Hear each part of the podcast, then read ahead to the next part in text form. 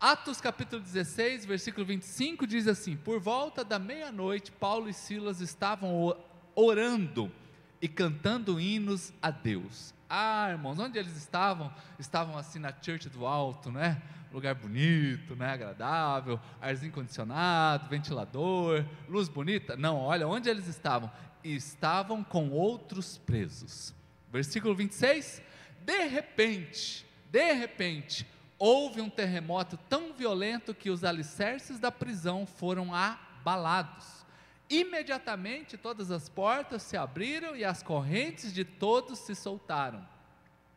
E o carcereiro acordou e, vendo abertas as portas da, da prisão, desabanhou a sua espada para se matar, porque pensava que os presos tivessem fugido versículo 28, mas Paulo gritou: Não faça isso, estamos todos aqui. E o carcereiro pediu luz, entrou correndo e trêmulo prostrou-se diante de Paulo e Silas. Então levou-os para fora e perguntou: Senhores, que devo eu fazer para ser salvo? Eles responderam: Creia no Senhor Jesus Cristo e serão salvos, você e os da sua casa e pregaram a palavra de Deus a ele a todos os de sua casa. Naquela mesma hora da meia-noite, o carcereiro lavou as feridas deles. Em seguida, ele, os, ele e todos os seus foram batizados. E o versículo 34, aí a gente encerra com esse versículo. Então os levou para sua casa, serviu-lhes uma refeição, e com todos os de sua casa alegrou-se muito por haver crido em Deus. Aleluia! Que história extraordinária, né? Feche seus olhos, levante suas mãos aí na sua casa, não é? Nós vamos agora abençoar o seu dízimo, a sua oferta e que a palavra de Deus agora inunde o seu coração. Senhor, nós queremos te agradecer por esse momento, abençoamos agora o teu povo, ó Deus, aqueles que estão ofertando e dizimando, ó Deus, nesse modo diferente de fazermos, ó Deus, que o Senhor os prospere e os abençoe. Ó Deus, agora clamamos, ó Pai, que esta casa que está recebendo, ó Pai, este sinal, ó Deus, de internet, ó Deus, ou seja, alguém que está caminhando, ó Deus, como está ouvindo esta palavra, que o Senhor o enche agora, ó Deus, que ele seja cheio, renovado na Sua palavra, ó Deus, abençoado é o nosso pedido agora, em nome de Jesus, amém, amém e amém. Glória a Deus, queridos. Irmãos, aqui nós encontramos então os servos de Deus, Paulo e Silas, eles estavam em obediência. Em obediência, eles são deslocados não por eles próprios, mas pela vontade do Espírito Santo de Deus. Eles queriam ir para outros lugares, completarem a sua missão, mas o Senhor os orientou que eles fossem para Filipos. E eles estão lá pregando, estão fazendo a vontade de Deus, e quando eles expulsam ali o demônio de uma menina que dava lucro para algumas pessoas, nesse momento então ele, eles incomodam, e quando eles estão agora fazendo a vontade de Deus, fazendo o que é certo, o que, que acontece? Eles são presos. E agora eles já tinham apanhado, eles já tinham levado açoites, eles, já, eles estavam machucados, mas nesse momento eles estavam dentro desta prisão e eles estavam orando, aleluia, glória a Deus, diga assim comigo orando, um, dois, três, vamos lá, o que, que eles estavam fazendo, um, dois, três, orando e adorando a Deus, e nesse momento, queridos, quando eles estão orando e adorando a Deus, existe ali agora um terremoto, não é? Algo acontece, algo abala a estrutura daquela prisão, algo incomum acontece quando nós fazemos a vontade de Deus, quando nós, inclusive, até passamos por dias de dificuldade, de luta, porque eu estou aqui lembrando você que nós não estamos numa Disneylândia gospel, nós não estamos num Beto Carreiro, não é, é evangélico nessa terra, nós estamos vivendo aqui. Jesus já disse: olha, nesse mundo vocês terão aflições, mas tem de bom ânimo, eu venci o mundo, aleluia! Vamos aplaudir ao Senhor por isso, queridos. Então, nesse instante, existe esse terremoto, esse inédito de Deus, porque eles estão ali, agora adorando, louvando a Deus. Querido, será que existe algo difícil para Deus? Será que existe algo que é impossível para Deus? Não é? E principalmente não existe nada impossível para Deus quando nós nos colocamos diante dele com uma convicção, com uma certeza. Tem um ano que eu tenho aberto o meu Instagram para falar às pessoas. E eu abro ali, antes era três vezes por dia, dava uma hora de pregação e eu estudava três horas. Agora a pandemia, a pandemia veio diminuindo, aumentou novamente, mas quando diminuiu, o que aconteceu? Aí eu fui diminuindo também as lives, né? Aí eu falo 20 minutos sobre confiança e fé. E todos os dias eu escuto um testemunho, pastor, obrigado obrigado porque todas as vezes que eu escuto essa palavra, eu tenho mais confiança em Deus, eu tenho mais fé para caminhar. Esta palavra, irmãos, esta palavra que nos dá esse ânimo e esta coragem, sempre é Deus. Uh, uh. Ei, olha para quem está aí perto de você, faz aquele coraçãozinho assim, ó. Quem está aqui dentro do prédio aqui, a gente tem alguns irmãos aqui, ó. Ó, sempre é Deus. Você que está aí na tua casa aí, ó. Filma, filma o irmão perto de você, ó. Faz aí. É, pastor, você não perde esse costume, não. Mesmo pela internet você faz essas, faz essas coisas também, queridos. Por quê? Sempre será Deus. Tem uma frase agora que está em moda aí no mundo, no mundo digital, né, de, algum, de alguns influencers, né, que nunca foi sorte, sempre foi Deus. Nunca foi sorte, sempre foi Deus. E eu estou aqui para lembrar você que sempre é Deus que vai na tua frente. Havia Golias, Golias está ali encarando o povo de Deus. Golias está ali enfrentando durante 40 dias. Davi se coloca na frente de Golias, mas não foi Davi, foi Deus. Aleluia! Ali nós vemos também o Mar Vermelho. Diante do Mar Vermelho está Moisés, atrás está um exército. Iriam voltar, ia fazer todo mundo escravo novamente, mas o que, que acontece? Deus abre o Mar Vermelho, não é o homem, é Deus. Josué está no campo de batalha. E a Bíblia diz que os amalequitas vinham para lutar e aparentemente vencendo a batalha, mas Deus parou o sol naquela hora para que Josué pudesse vencer a batalha.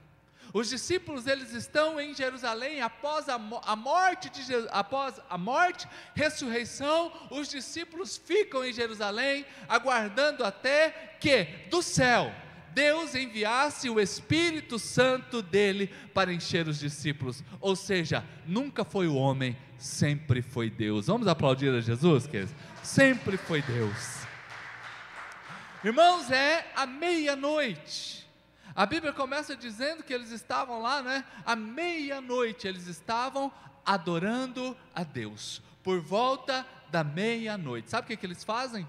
Eles lutam eles estão no fronte de batalha, assim como você está no fronte de batalha. Você aqui, funcionário público, empresário, você aqui que tem sua carteira registrada, você que aqui é um profissional liberal, você está na batalha.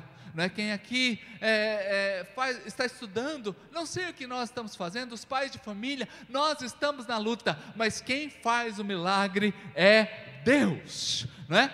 O Deus que pode transformar um pecador em cristão, dando-lhe a vida pode igualmente transformar um cristão carnal em um cristão espiritual, dando-lhe uma vida e uma vida em abundância, já disse o escritor Watmani. Então, são níveis que nós vamos alcançando, compreendendo que é Deus quem sempre faz as coisas. Agora, quem é que transforma os ambientes? Esta mensagem hoje, no, no domingo de Páscoa, que nós estamos celebrando, né? Hoje é a ressurreição de Cristo celebrada. Nós lembramos disso. Quem, é, quem são as pessoas que transformam os ambientes? Quando eles estão aqui no versículo 25, por volta da meia-noite, eles estavam orando e cantando hinos a Deus, e os outros presos os ouviam numa situação difícil, num tempo complicado, onde não havia certezas de nada, como época, como a época que nós estamos passando. Nós entendemos que quem muda o ambiente é quem não silencia a sua voz de adorador. Não silencie a sua voz de adoração a adoração é muito poderosa, a oração é muito poderosa. Não havia muitos juntos, como hoje de manhã aqui dentro desse prédio, não há muitas pessoas juntas, mas aqui dentro não tem silêncio.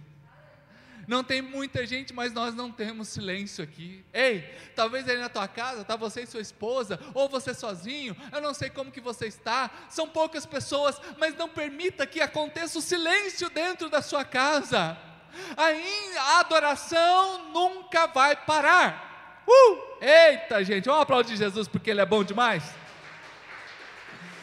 A adoração nunca vai parar. O ano passado nós tivemos cinco semanas que não tínhamos cultos também, mas a adoração não parou. O ano passado, há um ano atrás, a gente não tinha estrutura nenhuma, a gente foi pego de surpresa para a gente fazer os cultos online, os primeiros, meu Jesus amado, era, não é? era na força do braço mesmo, né? agora é na força do braço, mas ainda continua sendo, mas agora tem algumas, algumas coisas que facilitam você estar recebendo uma imagem com melhor qualidade. Mas eu quero dizer que, independente, queridos, se não pode ter culto aqui, se não pode fazer culto a colar, a adoração nunca para. A adoração nunca para.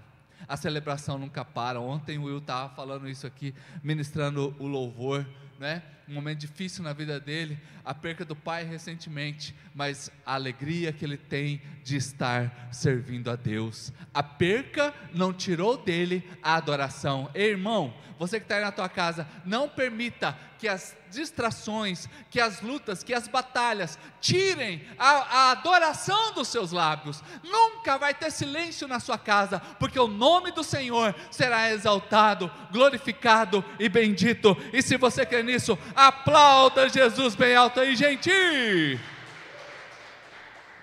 E ainda que as pessoas falem comigo, ainda que as pessoas pisem na bola comigo, eu nunca deixarei de adorar. Se não podemos pregar na rua, nas ruas, vamos cantar nas prisões. Se os templos fecharem, a nossa adoração nunca será silenciada. Se os problemas aumentarem, nos tornaremos mais fortes ainda. Se a decepção chegar, a adoração vai aumentar. Glória a Deus! Uh! Nada pode silenciar a adoração na nossa vida.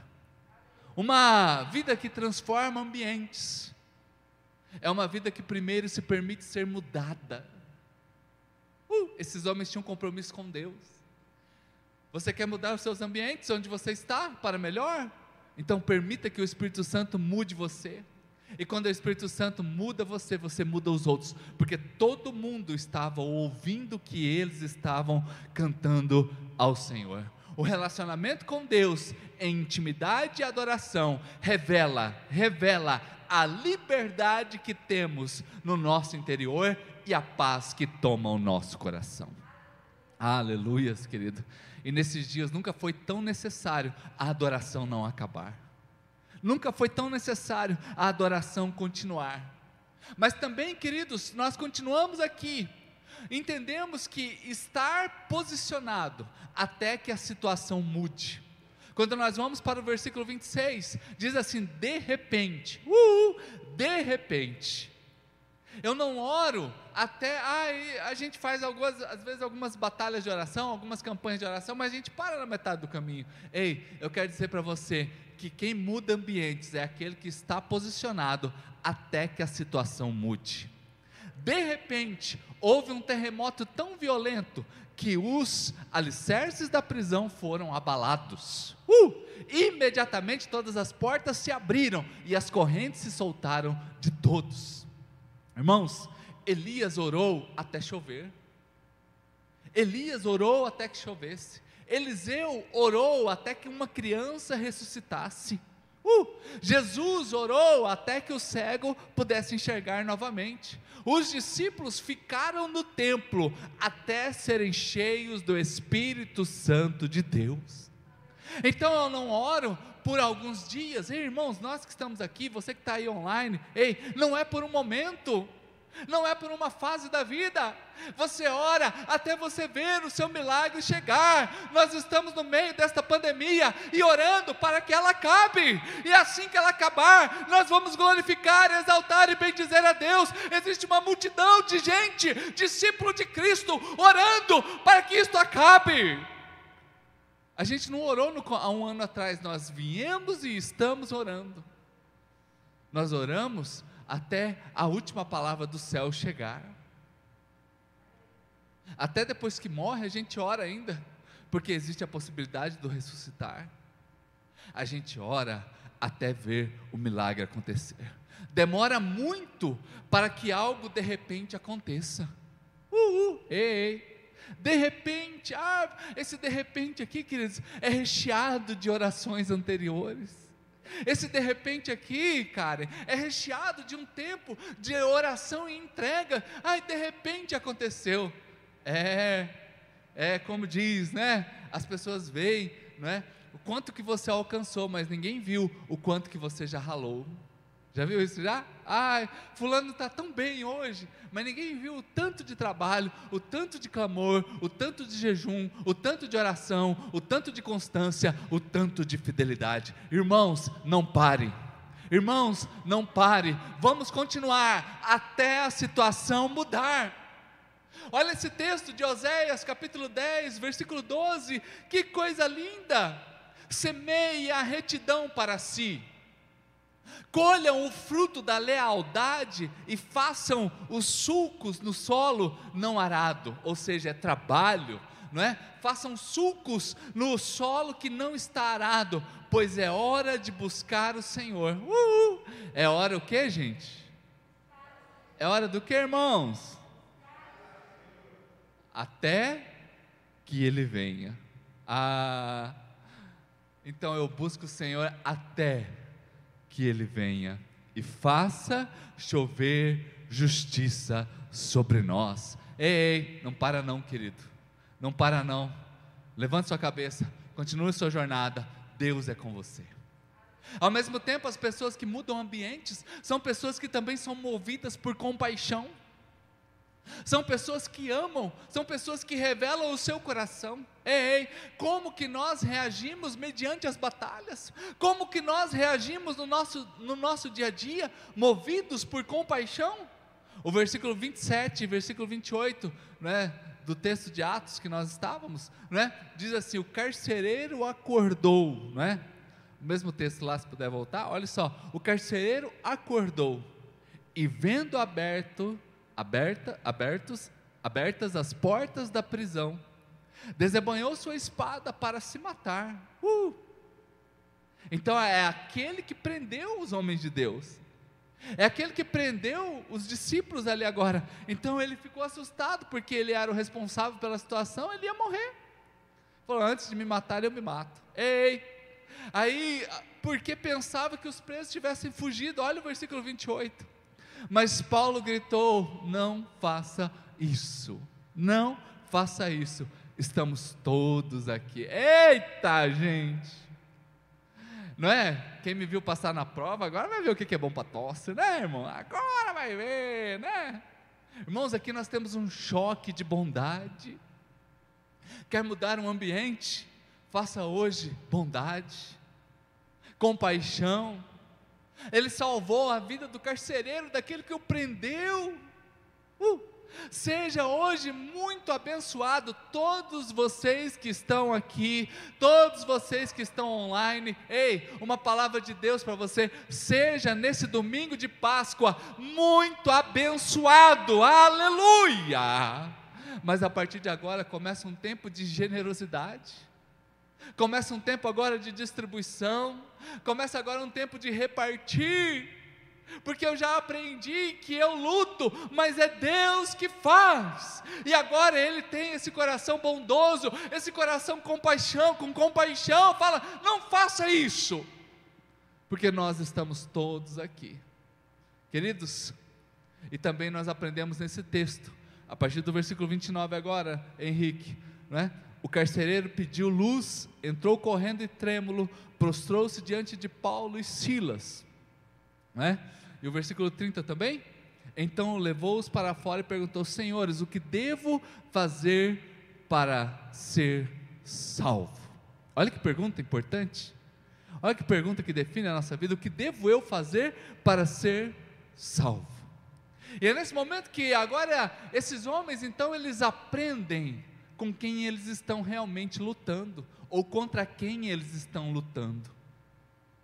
Porque se fosse Pedro, talvez antes da, de ser cheio do Espírito Santo, se esse carcereiro aqui, o carcereiro pediu luz. Se fosse de repente Pedro que chegasse ali antes, ali antes de, de ser cheio do Espírito Santo, falar: agora que eu vou cortar uma cabeça fácil, fácil aqui, né? Agora que Deus me honrou, ah, meu filho, você vai ver o que, que vai acontecer com você. Ei, mas eu quero dizer uma coisa para você, irmãos, com discernimento. Diga assim comigo: discernimento. Vamos lá, um, dois, três, bem alto? Discernimento. Quem está aí no chat, escreve, escreve aí discernimento. Ontem nós estávamos lá na casa da Eliane e do Adailton, não é? Que estão inclusive assistindo conosco aqui, e a gente estava celebrando a Jesus, não é? Porque o grande livramento que Deus trouxe sobre a vida do Adailton, não é? Que caiu de uma escada. E os médicos mesmo falaram para ele: olha, você pode agradecer a Deus, porque você agora tem duas datas de aniversário. Porque gente que cai de muito mais baixo fica paralítico, perde movimentos, enfim, pode até morrer. Né? E ele, queridos, o Senhor o preservou e a gente glorificou, exaltou e bendisse a Deus. E sabe uma das coisas que nós conversávamos lá? É quando a gente tem discernimento, porque tudo se discerne espiritualmente, e a gente começa a entender que quem está no controle é Deus. Uh! Deus está no controle de tudo. Glória a Deus e vamos aplaudir ao Senhor, porque Ele é fiel. Ele é fiel. Então, com discernimento, eu descubro quem são os meus inimigos eu descubro, quem, eu descubro quem realmente está me ofendendo, contra quem é a minha luta, e a Bíblia já diz que a nossa luta não é contra a carne ou sangue, mas sim contra os principados e potestades. Ei, queridos, tudo se discerne espiritualmente, e aqui, quando eu tenho esse entendimento, eu começo a descobrir que Deus está no controle de tudo, não fugiu nada, nada e aí eu me lembro daquilo que eu falo já a vocês há um, alguns anos eu falo isso, não é? Que o céu não está em crise. É a primeira coisa que eu digo. Que Deus está no controle, é o discernimento que eu estou falando aqui para vocês. E quando acontece essas duas coisas, eu sei que o céu não está em crise e Deus está no controle, acontece algo que me impulsiona, algo que me leva para frente. Sabe o que é? É que nesse momento eu descubro que eu posso esperar um milagre. Aleluia! Uh, aponta aí para quem está perto de você e fala assim: pode esperar um milagre. Ei, irmãos, pode esperar um milagre, porque se o céu não está em crise, Deus está no controle, o que, que eu faço nessa terra? Espero um milagre, gente. Então esses homens aqui, eles sabem quem, que o seu inimigo real não é o carcereiro, o seu inimigo real não é tanto que eles levam à salvação. Não precisa ficar brigando com todo mundo. Não precisa ficar com intriga com todo mundo, gente. Martin Luther King já disse assim: o amor é a única força capaz de transformar um inimigo em amigo. O amor e eu preguei essa semana na live falando sobre o manto de Elias, que o único dom que o diabo não consegue imitar, né? Sabe qual é o único dom que o diabo não consegue imitar? Porque ele pode imitar o dom de línguas, ele pode imitar a palavra de sabedoria. Segundo quem frequenta né, lugares que faz mal para as pessoas, é, ele pode imitar uma cura. Mas sabe o que, que ele não pode imitar? O amor. Não pode imitar o amor. Quando eu resolvo caminhar uma légua a mais, quando eu tiro do que eu tenho e dou para alguém, quando eu me esforço, me dedico e dobro meu joelho em amor por alguém, ah, querido, ei, hoje, para você mudar os ambientes da tua casa, os ambientes onde você está, saiba contra quem você está lutando exerça esse amor, porque o amor é o único que transforma o inimigo em amigo. Levou-os para fora e perguntou: senhores, olha a linguagem militar mesmo, né? Ei, senhores, uh, por favor, me ensina, me ensina como que eu posso ser salvo. Me ensina o que, que vocês têm, queridos. E agora aquele que dez minutos antes era inimigo, se tornou amigo e quer viver como esses homens vivem. É Deus mudando a história e Deus pode levar mudança para a sua vida também. Glória a Deus e vamos aplaudir ao Senhor bem alto. Agora nós aprendemos também que a gente pode transformar toda situação converter em bem todas as situações. O versículo de número 32 e o versículo 34. E pregaram a palavra de Deus a ele e a todos os de sua casa. Versículo 33. Então os levou, naquela mesma hora da noite, o carcereiro lavou as feridas deles, e em seguida ele e todos os seus foram batizados. Versículo 34. Então os levou para sua casa, serviu-lhes uma refeição, e com todos os de sua casa alegrou-se muito por haver crido em Deus. Irmãos, o Evangelho sempre continua a ser pregado.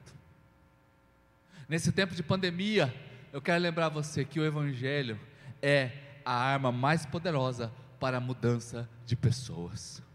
Tudo o que acontece é para glorificar a Deus. E é nesse momento aqui que o Senhor converte em bem todas as situações. Ei, uh, o que que você está passando esses dias? Pode ser se transformar hoje ainda num grande bem para a tua história. Porque aqui transformou todo o mal, tudo que estava acontecendo, agora se transformou em bênção.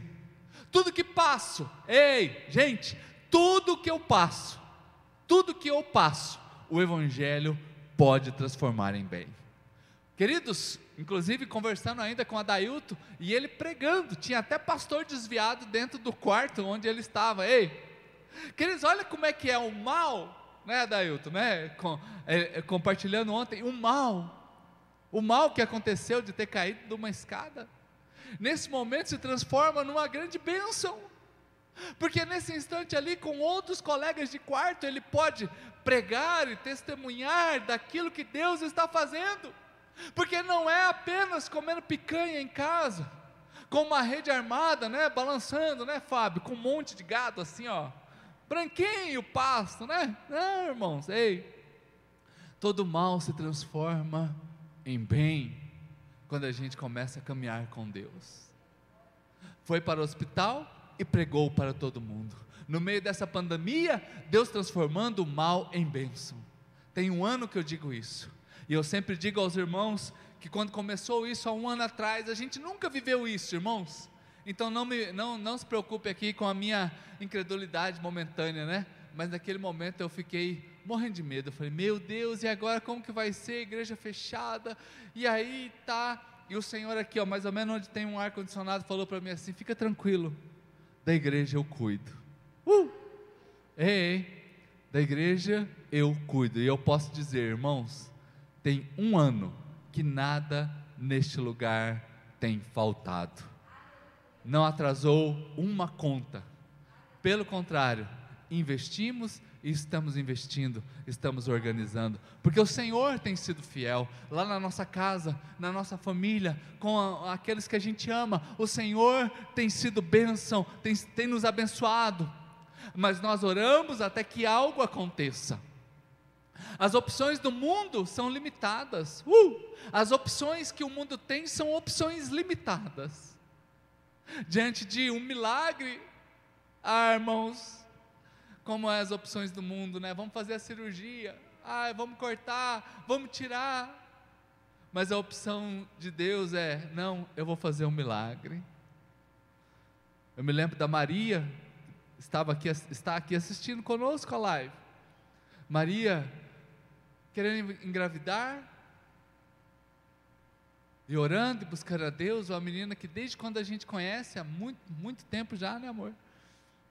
Fiel, e ela marcou uma cirurgia para o útero dela, né, precisava arrumar alguma coisinha, e estava marcado numa segunda-feira. Um domingo anterior, aqui no culto, o filho do Gilberto, Gilberto me contando, ficou acariciando a barriga da Maria. É o profetinha Lucas.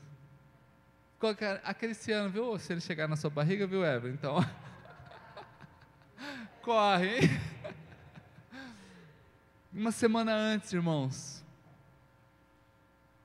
E ela com a cirurgia marcada para uma segunda-feira. Na sexta-feira, dentro dela algo falou para ela fazer um exame de farmácia. E quando ela foi fazer o exame de farmácia, ela estava grávida. A opção do mundo é a cirurgia. Está entendendo, irmãos? A opção do mundo é a cirurgia. Mas a opção de Deus é o milagre de um jeito extraordinário. Disseram para deixar nossa luz brilhar, e se isso acontecer, não vamos precisar mais de ninguém. Faróis não disparam canhões para chamar a atenção para o seu brilho, eles apenas brilham, já disse o evangelista Moody. Ei, deixa eu lembrar você nessa manhã. Deixe a luz de Deus brilhar na tua vida. Nós estamos aqui vivendo esse tempo completamente atípico. Momento online, culto online. Totalmente diferente do que tudo que nós já passamos. Mas agora é a hora da nossa luz brilhar. E quando a nossa luz brilha, a gente não precisa mais de canhões de flash sobre nós. É o Senhor brilhando sobre nós. E isso muda a vida das pessoas. Quem é que muda os ambientes?